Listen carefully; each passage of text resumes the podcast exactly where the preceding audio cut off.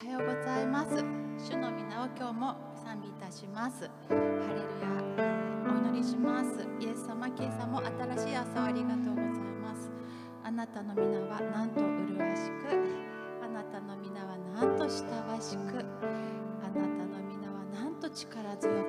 本当に栄光のうちに輝いておられるでしょうか。私たちは今日もあなたを慕い求めてここに集まりました、えーどうぞこの真ん中にさい。私たちの賛美をどうぞ受け取ってください。聖霊様どうぞ私たちを今主に喜ばれるものとして整えてください。何か引っかかっているものがあるならばそれを今指名してください。私たちは全ての重荷を下ろし主にだけ目を留め主にだけ手を挙げ主に心からの賛美を捧げたいと切に願っています。どうぞよろしくお願いいたします。すべてのあなたを慕い求める者たちの集まりのうちにまた礼拝のうちに、えー本当にあなたが豊かに望んでください。イエス様の名前によって感謝してお祈りいたします。アーメン。では皆さんと一緒に今日も賛美を捧げていきたいと思います。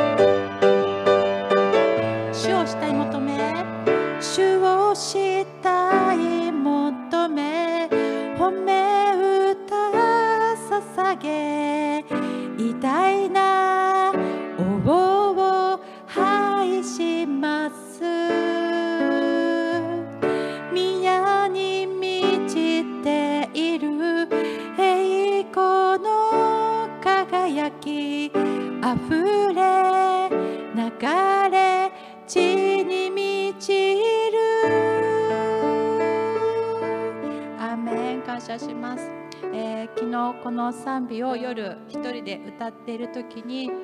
あ主がすごく語ってくださいました。あの私よくあの教会のためとかあと教会の先生たちが用いられるようにとか先生の器が用いられますようにってすごく祈るんですけれども皆さんもそうだと思うんですけどもでもその時の祈ってる時に主が賛美してる時にいやでも宮はあなただよって。あなた自身が神の宮であるんだよと。そしてあの今日これを賛美する時に皆さんにも皆さん一人一人が神の宮であることをもう一度一緒に覚えたいなと思いました。私たちは宮でありあの私たちの中にイエス様は満ちているだろうか本当に私たちのうちに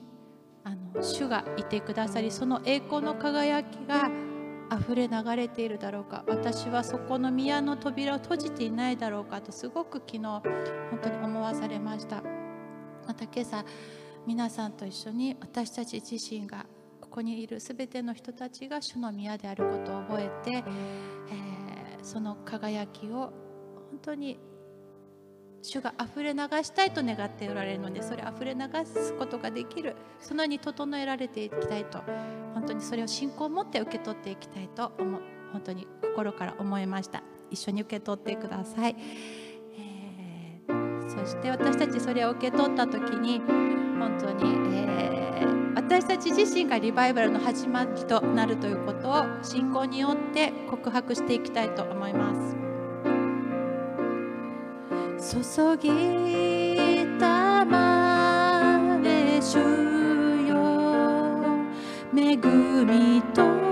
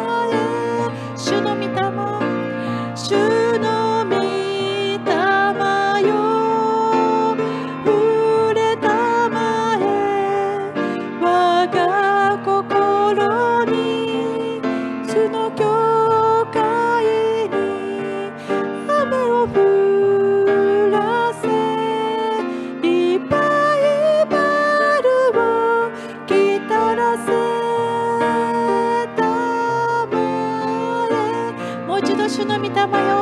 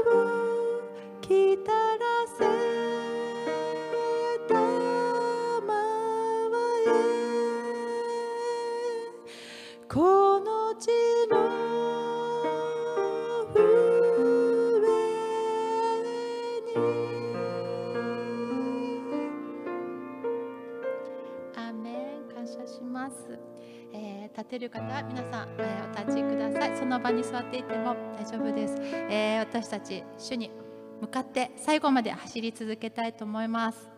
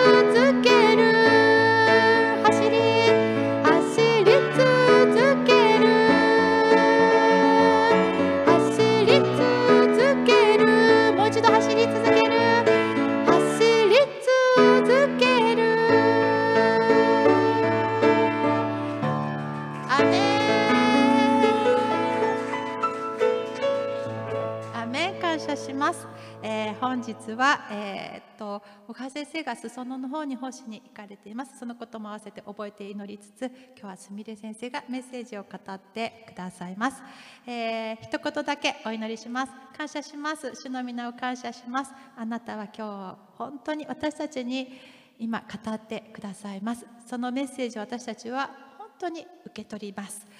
そして受け取っただけではなくて私たちはそれを流していくものとなります。私たちをどうぞ憐れんで、えーください。またすみれ先生を特別に祝福してください。よろしくお願いいたします。感謝してイエス様のお名前によってお祈りします。アメン。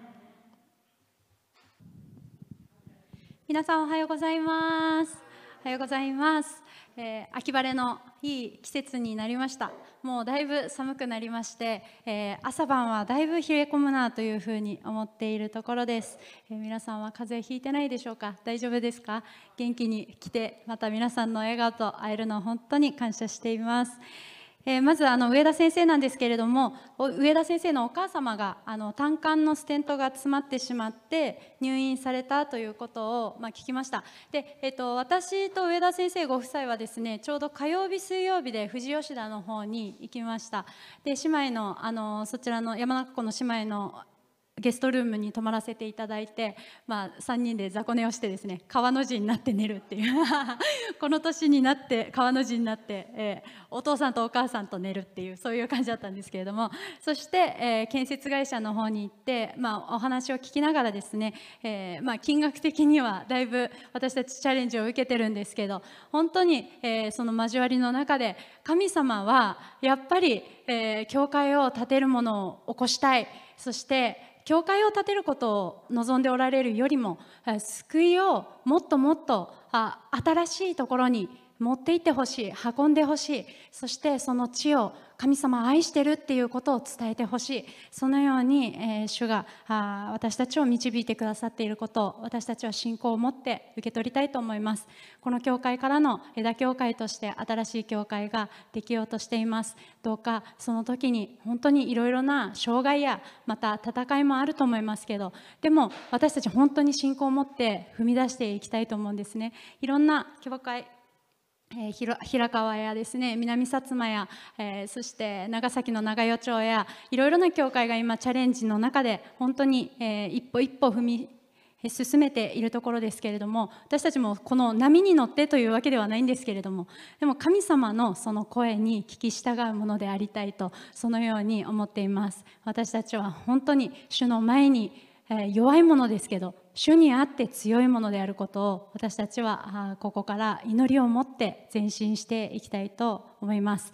そのような形でですね、えっと、藤吉田の話ちょっと長くなってしまったんですけれどもえ上田先生はこのお母様の関係でですね先にその次の日火水木曜日にお帰りになりましたので上田先生の代わりに小川先生がご夫妻で裾野へ行かれました。で裾野の教会の兄弟はですね KBI の今 CPRC というあの授業が授業というかあのえーと、ところがあるんですけどその生徒なんですね所属されて1年今年に入学されて CPRC 生として学びをしているので、えー、先日初めてお会いしたんですがその兄弟からあ本当にありがとうございますと、えー、いうことを受け取りましたそして皆さんにも本当に、えー、あのありがとうございますという感謝とともにですね町田のためにまた先生方のためにお祈りしてますという言葉をいただいたのでこちらを受け取りください。えそのような形で、え今回ですね、えまた先生たちがいない、え私たちだけなんですけれども、え私はメッセージの時はですね大体こうメッセージのことで頭がいっぱいになってですねどうしようって思うんですけれども、え今日あの朝はですね、え聖書を開こう会証会になりました。本当に、えー、素晴らしい証とですね、えまっすぐなその証と自分の内側をこう出すっていうかですねこう悩んでるとかあちょっとこうなんて言うんだろうな嫌な嫌な思いをしたというか、まあ、すごくこう迷いがあったりとか私たち生活の中で本当にいろいろなところを通ると思うんですけどそのようなところに神様はあ助けとして働いてくださいますしまた兄弟姉妹のこの証っていうのがですねお一人一人の励ましになることを私は今日も受け取りました。私はですねこうメッセージで「ふーん」ってなってたんですけどでもその中で本当に神様があ信じる者は救われるんだということと私だけじゃない私の家族もその周りにいる全ての人にこの福音は変わらず力強く語られていくんだということ。私がここにいるということそのところにいるということそれが一番大事なんだということをまた受け取ることができました、えー、クリスチャンじゃない人の方が日本は格段に多いですけど99%がノンクリスチャン。御言葉というか聖書の背の字も知らないような方も今いるようなその世の中ですけどまたですね知ってても受け入れませんっていう人もいると思うんですけどでも私たちは諦めない。私たちは神様によって本当に喜びの中に置かれている。まずその大前提に立っているものとしてですね私たちは諦めない。私たちが諦めそうな時、えー、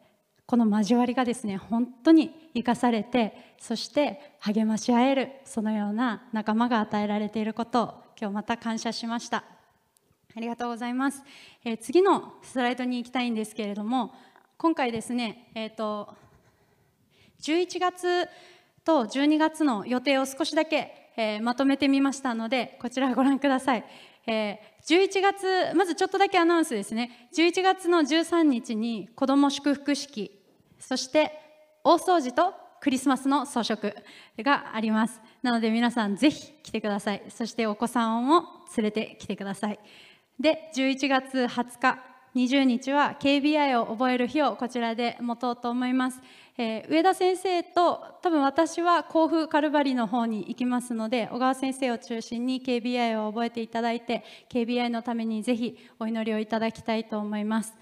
そして12月11日はゲストで有原先生アルゼンチンの宣教師であられる御殿場の有原先生をお招きしてメッセージを語っていただき12月25日はクリスマスの礼拝を持ってまいります。今回クリスマスの礼拝はお子さんも一緒にこのところで一緒に御言葉をまたクリスマスの喜びを味わおうということでですね合同のファミリー礼拝となっておりますので一緒に来てください。多分まだ決まってないですけれども10時半からいつも通りやると思いますのでお誘い合わせの上ぜひお越しください。そして、えー、その下はちょっと期間の問題なあのお話なんですけど11月1日から19日まで防水工事を行う予定となっています。多分。で、えーと、その間の11月7日から14日が塚山家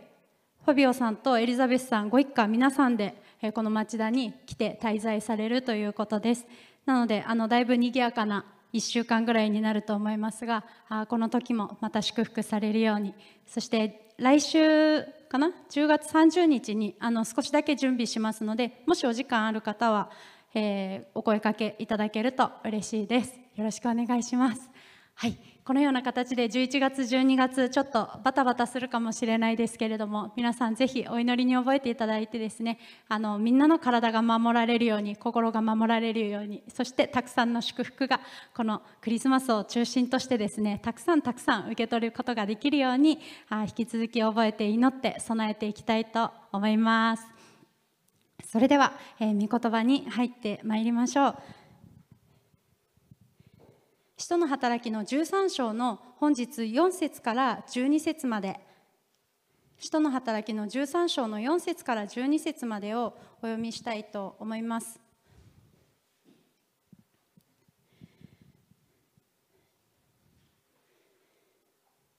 新約聖書2017では、えー、新海訳2017では259ページになりますね。使徒の働きの13章の4節から12節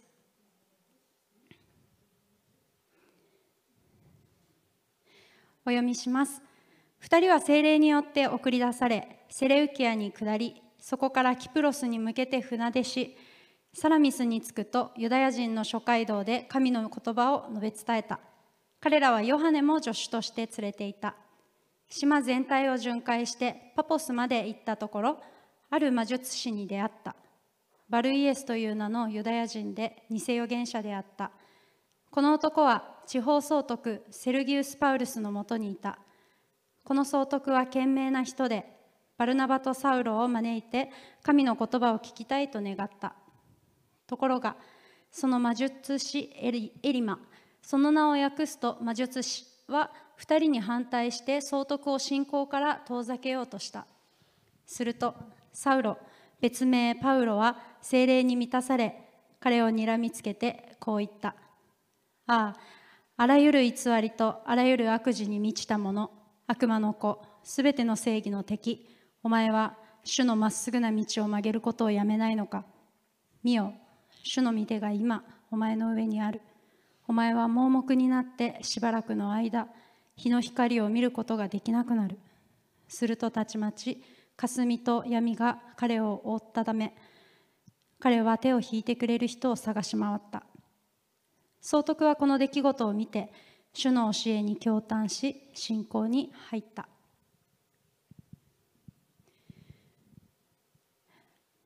バルナバとパウロの2人が精霊によってアンテオキアから送り出されました。向かった先はキプロス。ここで出会った2人の人物を少し見ていきたいと思います。1人は魔術師エリマ。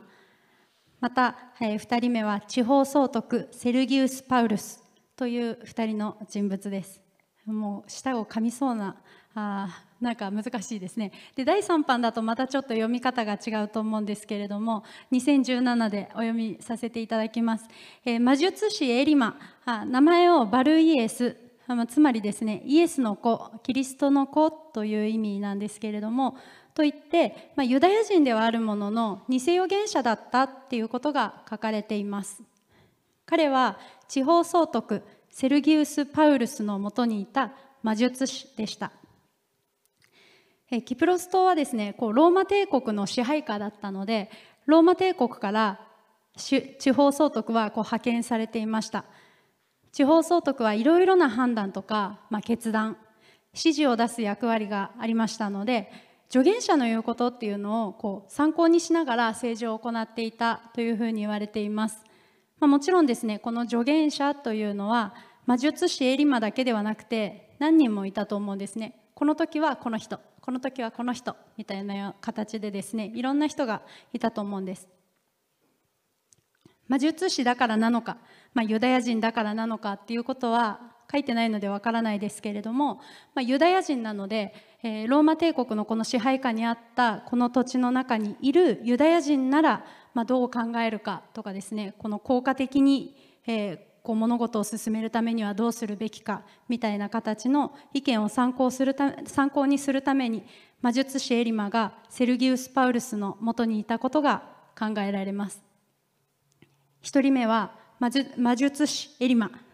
です。で2人目の地方総督セルギウス・パウルスなんですけれどもこちらはローマ帝国からこうキプロス島に使わされた地方総督でした。で聖書に書いてある通り彼は賢明な人だった。まあ、聡明な人だったと書かれています。彼はパウロとバルナバの噂を聞いて興味を持ちました。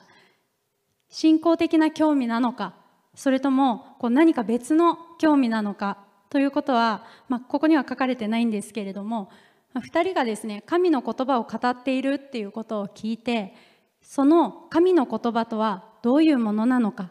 聞いてみたいと思いました。そして同じユダヤ人であるエリマにそのことを伝えたのかもしれません。一度彼らをここに招いて彼らの語る神の言葉を聞いてみたいそのように思ってエリマに伝えました。8節ところがその魔術師エリマその名を訳すと魔術師は2人に反対して総督を信仰から遠ざけようとした。総督が彼らに興味を持ったことをよく思わなかった人物がいました。それが魔術師エリマ1人目の人物です。なんで反対したんでしょうか？なんで反対したと思いますか皆さん？まあ、ここからここではですねこう信仰から遠ざけようとしたっていうふうに書かれています。けれども、まあ、信仰から遠ざけるっていうことはそれではどういう意味なんでしょうか？どういうことなんでしょうか？信仰生活においてこの信仰から遠ざけようとするっていう働きはたくさんあります。仕事や学生生活において、まあ、この時間の拘束とかですね、えー、行事への参加っていうのが価値観を鈍らせるっていうことがあります、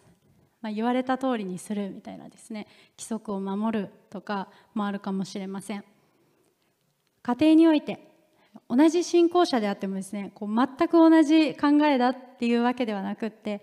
優先順位が違いますよね。私の兄弟は5人もいますのでもう5人は5人とも違いますし7人は7人とも違うわけです。全く違うんです、まあ、家族中心とは言ってもですねこうお父さんはこうお母さんはこう私はこうみたいな感じでですねみんなそれぞれ違います。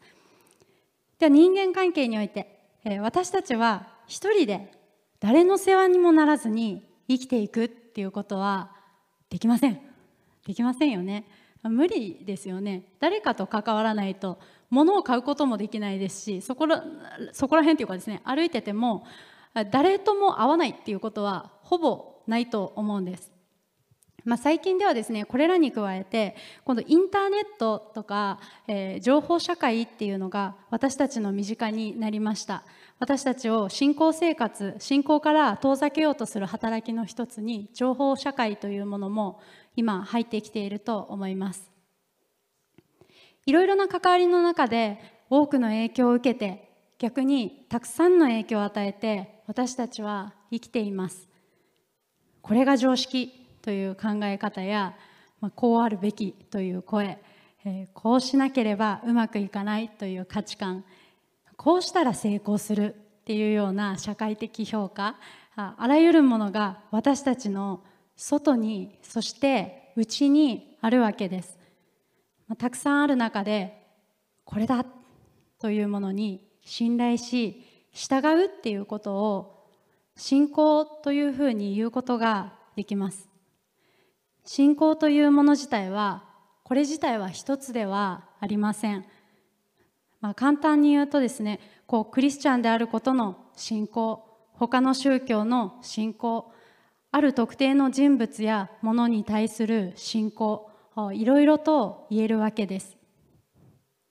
では何が正しいのかここが一番大切でこれが一番難しい問いなわけです。何に人生かければいいんですか？ということです。魔術師エリマは彼の言葉が信仰になるように彼の言葉つまり魔術師エリマの言葉が信仰になるようにセルギウス・パウルスを導きました。ユダヤ人の価値観ではなくて彼の都合のいい考えがさもユダヤ人の考えであるかのように言ったかもしれません。魔術を通して主が言われるとか言いながらですね人を支配したかもしれません。地方総督のもとにいるというある意味のおごりが彼を強くして地方総督だけではなくって多くの人からの信頼を勝ち取っていたかもしれません。そのようなことは書かれてないのでこれはまあ想像なんですけどでも自分というものをこの中心にする生き方誰かを支配するという生き方が彼をサタンの支配へと導くことになりました。そして10節でパウロを通して精霊が彼の罪をはっきり示されました。精霊に満たされたサウロは魔術師エリマの深い部分に厳しい言葉を言いました。9節するとサウロ別名パウロは精霊に満たされ彼を睨みつけてこう言った。あああらゆる偽りとあらゆる悪事に満ちた者悪魔の子すべての正義の敵お前は主のまっすぐな道を曲げることをやめないのか。もう最悪なことをエリマは言われているわけですけれども私たちですねこれを見見るときに、まあ、大したことないこともあると思うんですけどでも罪っていうこの罪っていうこと自体をですね私たちは過小評価しないように気をつけなければなりません。イエス様もマタイの福音書でペテロに対してこう下がれサタンっていうところがあります。マタイの福音書16章の23節なんですけれども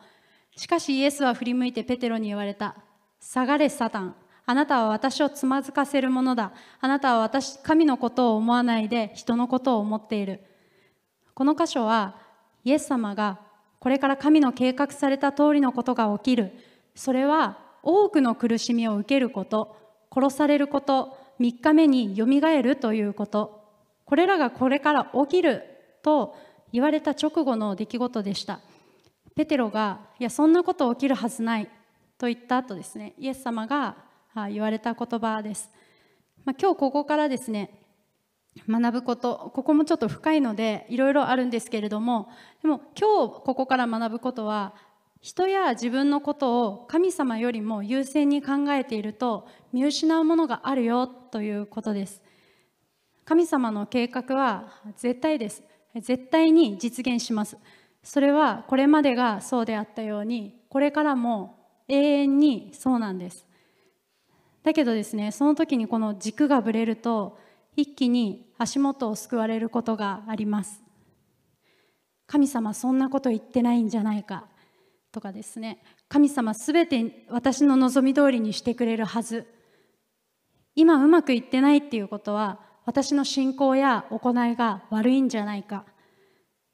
私たちは時間とか思いとか限りある中で生きていると神様のこの永遠っていうこと。そして広い深い計画っていうものを制限あるものにしてしまうことがあります。だから小さいことに一喜一憂してしまう。うまくいかなければ自分や誰かのせいにしてしまう。必死にその正解の中正解と言われるところにとどまりたいと思うんです。でもそんな時にイエス様はあなたは神のことを思わないで人のことを思っていると教えてくれてるんです。何を通してかはわからないですけれども私の場合はですねこれこの期間それは大体こう進学校の時にですね、えー、教えてもらいましたけれどもこれは人生をかけて教えられ続けるものだと思います。神のことを思いなさい。人のことじゃないんだよ。ということをイエス様は教えてくれるんですだからイエス様はこう言われます神様はどう思ってるのか、まあ、私だけの価値観だったらですねもう簡単に言ったらアホかと言いたいようなことはたくさんあります。まあ、一番はですね本当にいつも一緒にいる一番一緒にいる家族に対して感じることが多いんです。まあ、今ちょっといないんで申し訳ないと思いながらですね いるんですけれども本当によく思うんですね。私も強情なのでよく思うんですけどでもねそれは私の価値観なんですね。それは私の歪んだ正義であることが多いんです。それは私の自己中心なんですね。だから私たちは日々メンテナンスする必要があります。自分一番になってないかな。自分じゃなくって自分以外の人やものが優先されてないかな。自分の感情に支配されてないかな、え、そのようにメンテナンスをしていく必要があります。またそれを教えてくれるのが私のうちで働く精霊です。まあ、関西弁で言うとですね私大体こう最近ちょっと関西弁の方が軽く物事物事というか言葉を軽く言うことができるんじゃないかと思ってるんですけどこう今ちゃうでみたいなですね。これするんやでみたいな感じでですね、えー、言われている。ちょっとなんか近く感じるんですよね。こう関西弁で言うと。あそんな声を私は聞くことが聖霊様から聞くことできてるんだろうか。あそのように思いますがあ皆さんはどうですか？皆さんは今ちゃうでこれするんやでとかですね。こうじゃないよこっちだよっていうその精霊様の時には小さいか細い声を聞くことができているでしょうか？いつも時間に追われてる。瞬時に判断して何か言わなければならない。そんな私たちの置かれている日常から少し離れる時間を持つことを私は今日お勧めします、えー、それをですね私たちはディボーションというふうにも言うことがあります、まあ、できれば一日の始まりと終わり。もう進学校ではですね5時 ,5 時半から朝の5時半からこの一日のデボーションっていうのがあるので大体こう5時前に起きていろんな身支度してそして机に座るっていうそういうところから始まるんですけど一日の始まりとそして最後の終わりに御言葉からそして時には賛美からまた祈りから主を中心にする時間。この時間を持てるか持てないかで大きく違います。もしもですね皆さん私が感情的に荒ぶっていたらそれはその時間が足りないんだなと思っていただいて教えていただきたいと思いますしまた、えー、お祈りしていただきたいと思います。あの時間が足りないっていうのは私だけではなくて本当に皆さんにも同じことが言えると思うんですね。同じ24時間与えられてるって言うんですけどでもその24時間は本当に皆さんいろんな時間の使い方があって本当に忙しい中におられること。その中で必要なのはこの時間なんだけどこの時間をなかなか取ることができない。そのような時は本当にお互いに祈り合うことが必要な時となります。そのぐらいですね。私たちの人格とか表面に出てくるほどにこの時間があるかないかっていうのは大きく違うんです。時間の確保難しいんですけれども本当に難しいと思うんですけれどもこの時間を大切にとって性別していきましょう。頼るものは自分でも誰かでも何かでもなくて主ご自身です。その時にそこで受け取ったことは不安じゃない。恐れじゃない。怒りでもない。平安です。たとえですよ。たとえ自分にとって重いものだったとしてもたとえ自分のこれまでを否定するような内容だったとしてもしたくないと思えることだったとしてもでもそこには痛かったとしても必ず平安がありますしまた受け止めてくださるそれをぶつける相手が共にいてくださるということも一緒に信じていきたいと思います。イエス様はいつも共にいるよって言ってくださる方です。そしてその証拠として私の内側に精霊を住まわせてくださっていつも真理を教えて助けてくださるそのように言われています。言葉にならない思いも神様がその御手を持って受け止めてくださいます。なぜか。それは神様が私たちを作られたからです。分け隔てなく同じ愛を持ってこの地に作られたからです。そして愛するがゆえに独り子であるイエス様をこの地上に送られたんです。その苦しみを私たちの苦しみ以上の苦しみを通すためにイエス様をこの地上に送ってくださいました。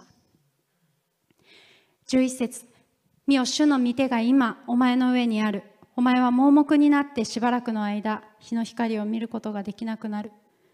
するとたちまち霞と闇が彼を覆ったため彼は手を引いてくれる人を探し回った。私たちがイエス様と出会う前っていうのはこのような状況だと思います。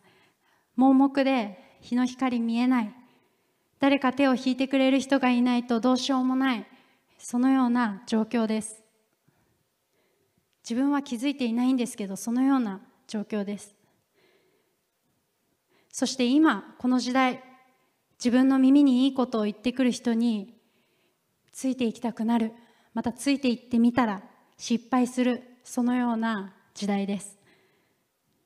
そうするとどうなるんでしょうか。そうするとですね誰も信じられない。誰を信じればいいのかわからない。そんな時代に今現在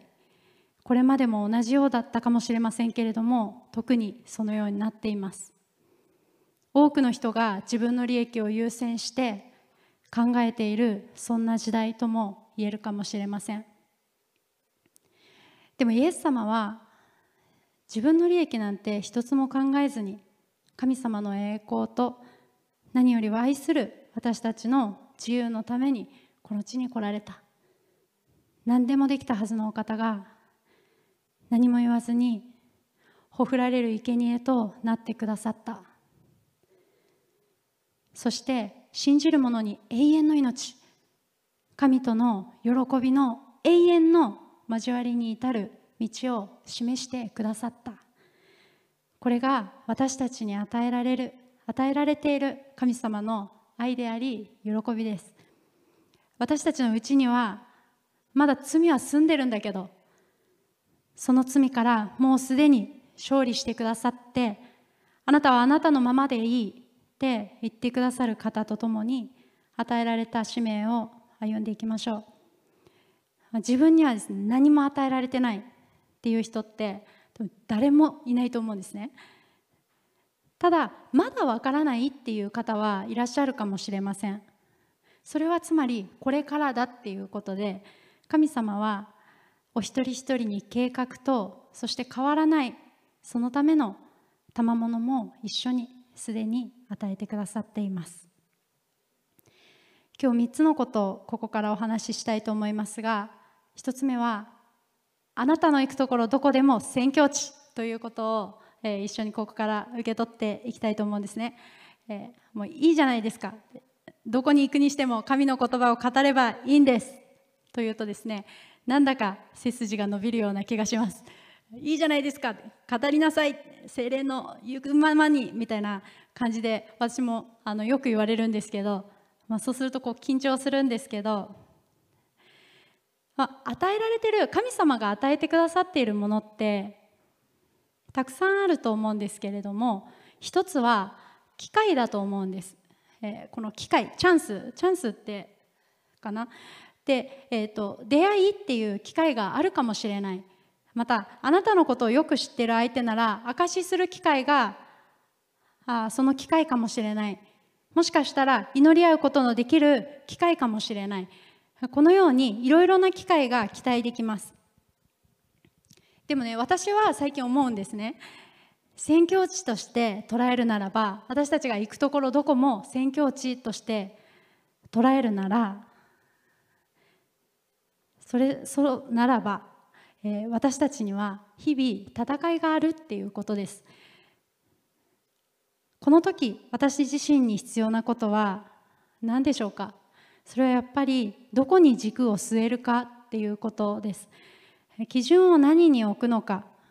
これは私たちの日々の生活を私たちがどのように過ごしているかということにつながります。そして2つ目2つ目は真理を求める者には妨害が必ずあるということ。真理を求める者にはものという言葉にはですねこう信仰者か信仰者じゃないかっていう線引きっていうのは今ここで私はないと思ってます。クリスチャンになったからですね全てがハッピーで何も悪いことがなくて、えそしてもう全部が満たされてですねっていうこと。もう病も知りませんみたいなそういうことはないんです。全ての悪いことから確かに解放されたんですけど解放されたということだけではなくっていつも悩むいつもつまずくいつも倒れるいつも良くないことに誘われるいつもくよくよするいつもネガティブな方に進んでいってしまうというのは私だけじゃないと思います。でもですね一方でクリスチャンでない方もいつも悩むしいつも苦しむしいつも正解を探すしいつも押しつぶされそうになっています。ここには違いはないと思うんです。これが闇の力、まあ、私たち罪の世界に生きる私たちの苦しみだからです。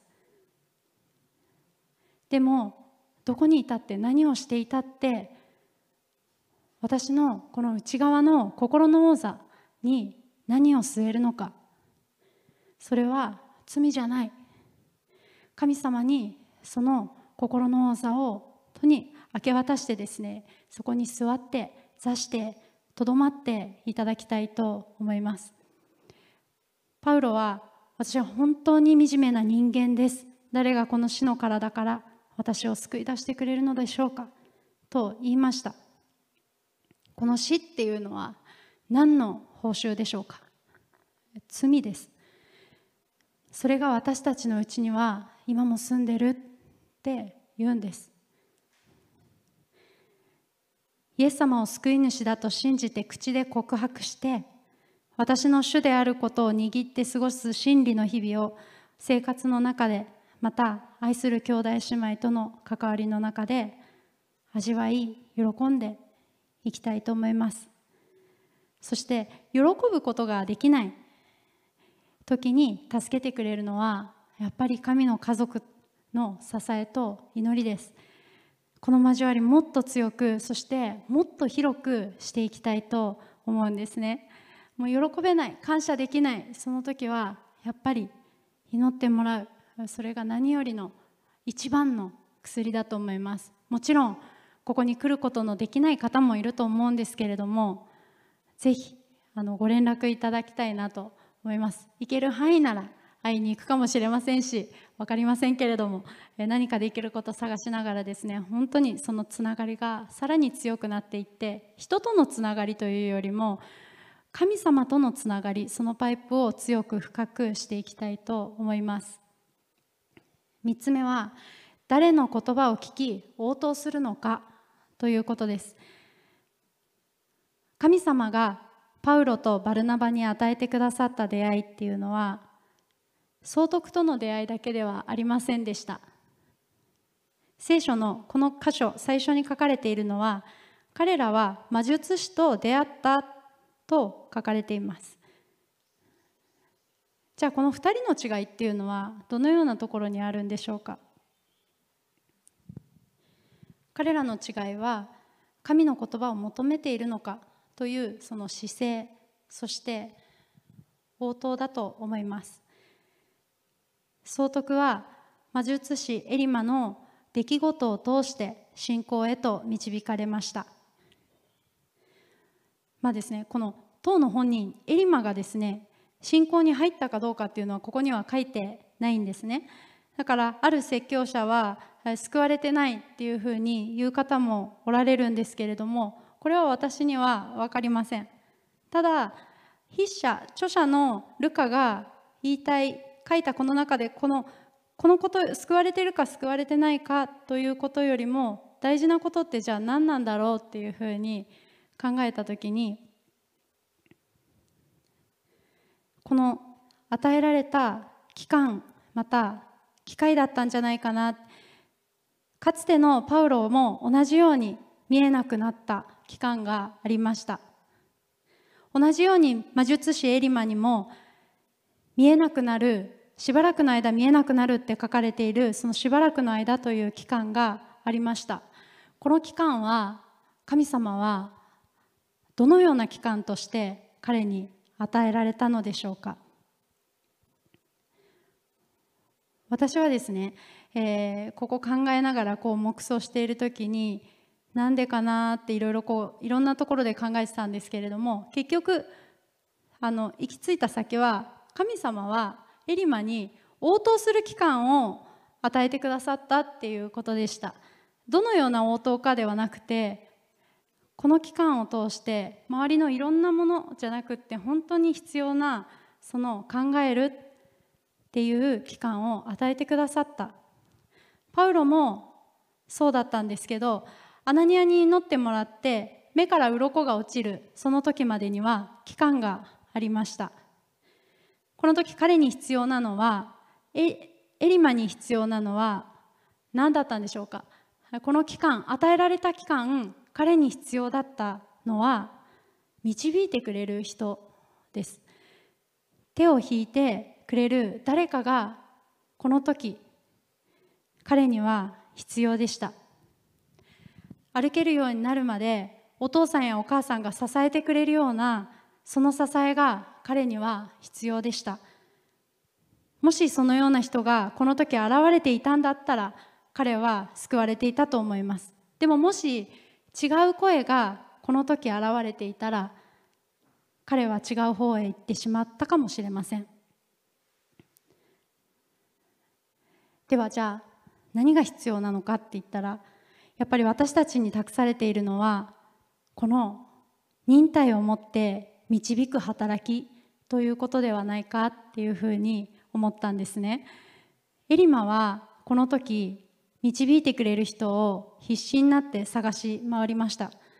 その時にもしそこにあなたがいたら私がいたら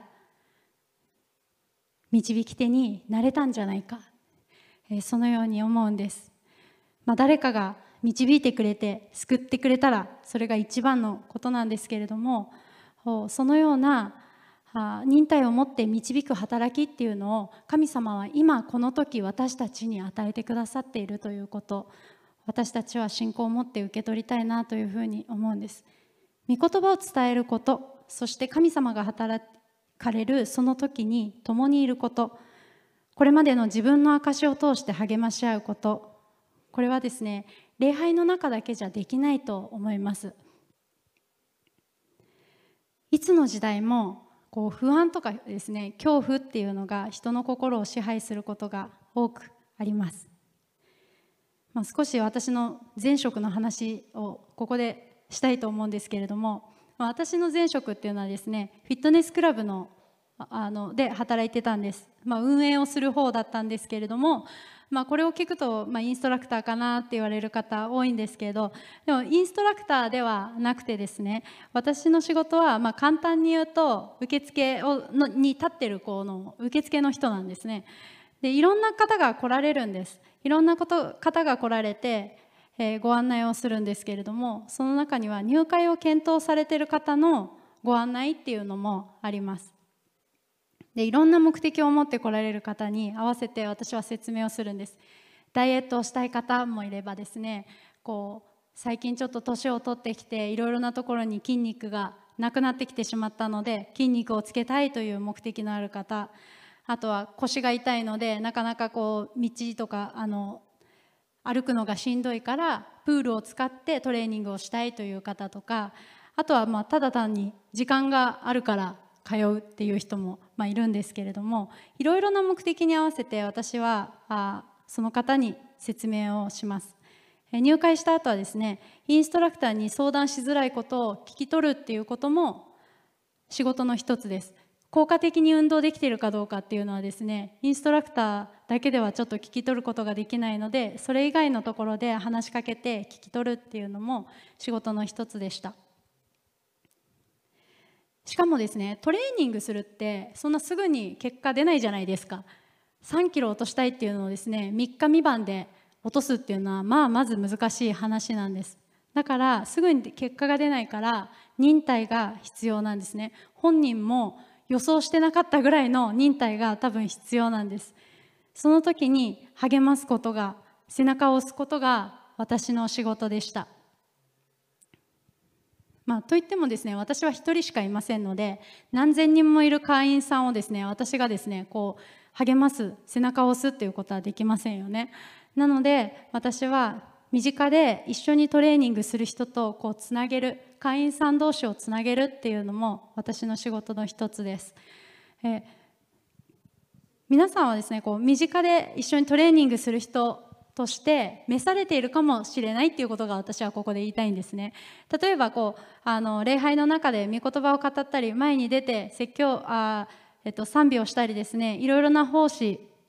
をする方じゃないかもしれない。だとしてもでも皆さんはそのお一人一人と一緒にいて時には寄り添ってですね時には結果が出ない時にへこんでるその人に励ます。話を聞いてあげたりいや自分もそうだったよって言ってあげたり思い返してですねああこういう時はこういうことをしてあげるといいなとかですね思い返してあげること先回りをして何かしてあげることそして祈ってあげることこれが私たち先に救われたものに託された神様からの使命です。この使命には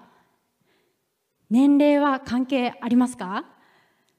ないですよね。年齢関係ないんです。年齢関係ありませんし皆さんには皆さんの周りにもうすでにそのような人が備えられています。あなたの家族やあなたの友達あなたがやがて出会う多くの人々に主が与えてくださったこの機会を私たちはその機会をキャッチする。そして従うものとして私たち一人ではなくってですね本当にチームとして祈って前進していきたいと思います。先日ですねある姉妹が私のメッセージ聞いてこう言ってくれました、えー、なかなか外に出ることできない方なんです。体調が悪い。方なんです。できないことは増えていく。この年齢によってできないことが増えていくっていうのは皆さんにもあるように私にだってあるんですけれどもあの増えていくんだけどでも私にはできることが何かあるって受け取ったって言ってくださった方がいたんですね。でできるできない目に見えてこう外に出歩くこととか誰かとお茶するとか時間を割くとかもしかしたら体力的にもいろいろな都合でできないかもしれないだけど私に召されている私に与えられている使命が何かあるっていうことを受け取った。今それは何かはわからないけどでも絶対にあるっていうことを受け取ったっていうふうに言ってくださった方がいました。私これを聞いて本当に励まされたんですね。私自身がですね本当に御言葉をこう語る上で何度も何度ももう無理だって思いながらですね何を話せばいいかわからないっていろんな悩みをこう神様にぶつけながらこのメッセージのところに立たせてもらうんですけれども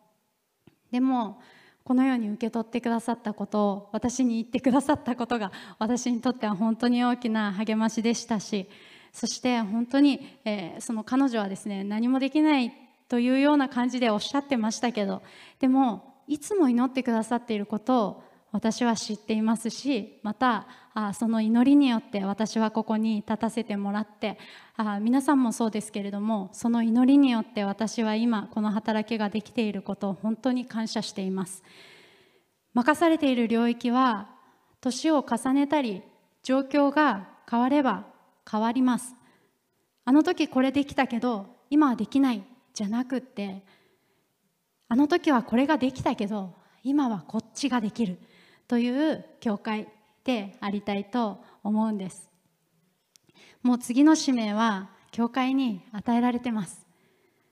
主によって足を止めずに進んでいきたい。それは私だけじゃないし若い人だけじゃないんです。年齢は関係ないんです。本当に必要なことたくさんあるんです。なので皆さんには皆さんの必要なこと神様が与えてくださっている使命神様が託してくださっているその働きが何なのかをですね本当に共に握って一人じゃなくて共に握って一緒に前進していきたいと思います。私たちの教会は必ず前進していきます。これまでがそうだったようにこれからも絶対に前進していきます。たくさんの不安やたくさんの大丈夫かなはあります。だけど私たちは信仰によっていつも一つでありそしてこの教会からこの教会からもリバイバルが起こること。この日本が本当に勝ち取られていくことを私たち信じて必死に祈って一つとなっていきたいと思います。最後に一つの御言葉一緒にお読みしたいと思います。神様あイエス様が与えてくださった大宣教命令。ここを今日は一緒にお読みしたいと思います。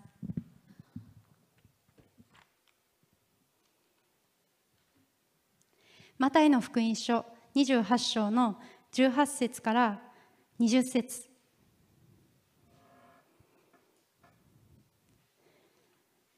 マタイの福音書の18章28章の18節から20節。マタイの福音書の一番最後の3節です。どの役でも構いません。一緒に声を出して読んでいきましょう。はい。イエスは近づいてきて彼らにこう言われた。私には天においても地においてもすべての権威が与えられています。ですからあなた方は行ってあらゆる国の人々を弟子としなさい。父、子、精霊の名において彼らにバプテスマを授け、私があなた方に命じておいたすべてのことを守るように教えなさい。見よ、私は世の終わりまでいつもあなた方と共にいます。アメンお祈りしてまいりましょう。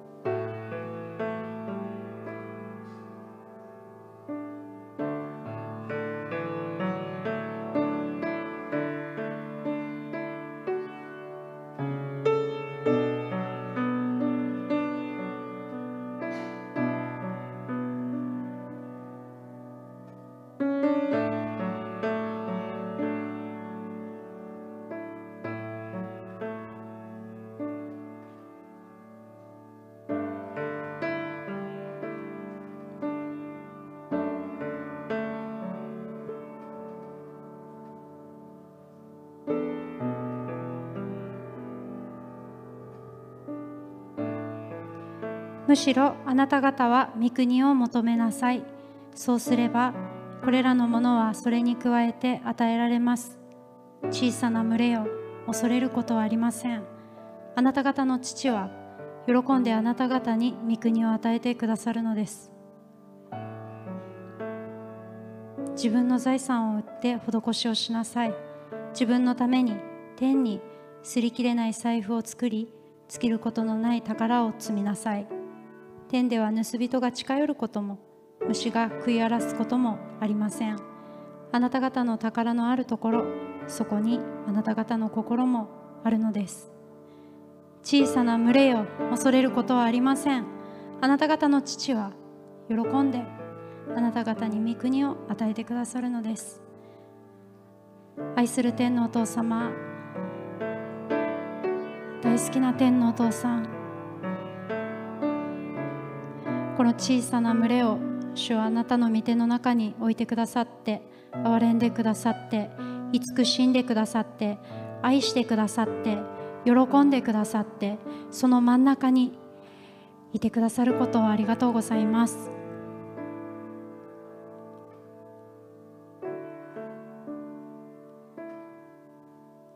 この群れにあなたの愛がいつもあふれるその泉が私たちの内側にそして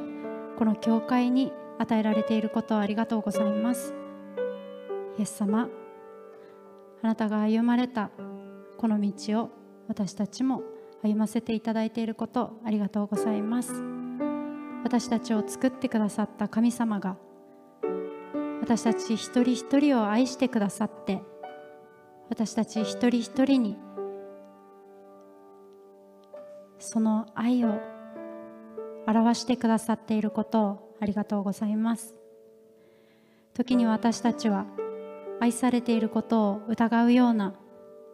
愛されていることを忘れてしまうような愛されていることを見失ってしまうようなそのようなものですけれどもこの主の交わりがいつもイエス様のところに私の目を戻してくれていることをありがとうございます。恐れることはない。大丈夫。そのように私たちを今日も励まし力を与え内なる聖霊様によって今日も清め喜びに満たしてくださっていることをありがとうございます。できないことではなくてできることに目を向けさせてくださってありがとうございます。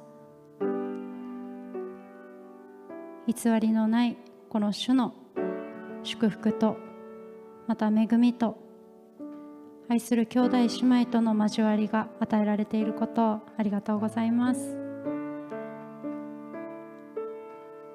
神様どうか与えてくださったその機会に私たちが気づくことができるように受け取ることができるように応答することができるように力を与えてください。さらにクリアに主を求めまた見上げていくことができるように時に必要な勇気を与えてください。一歩踏み出すその力を与えてください。愛し合い喜び合い許し合うことのできる信仰とそして御霊の領域でのたくさんの恵みを与えてください。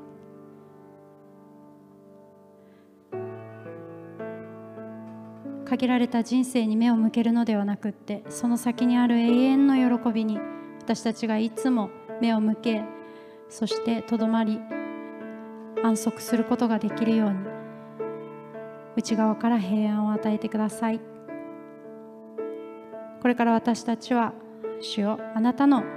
声を聞きそして従っていくその道を歩んでいきます。どうか道をそれることないように聖霊様どうか助けてください。今日のこの時感謝します。お一人一人に主はあなたの御言葉が今日も深く巻かれてそして根を張り実を結んでいきますように。感謝してイエス様の皆によって祈ります。アーメン。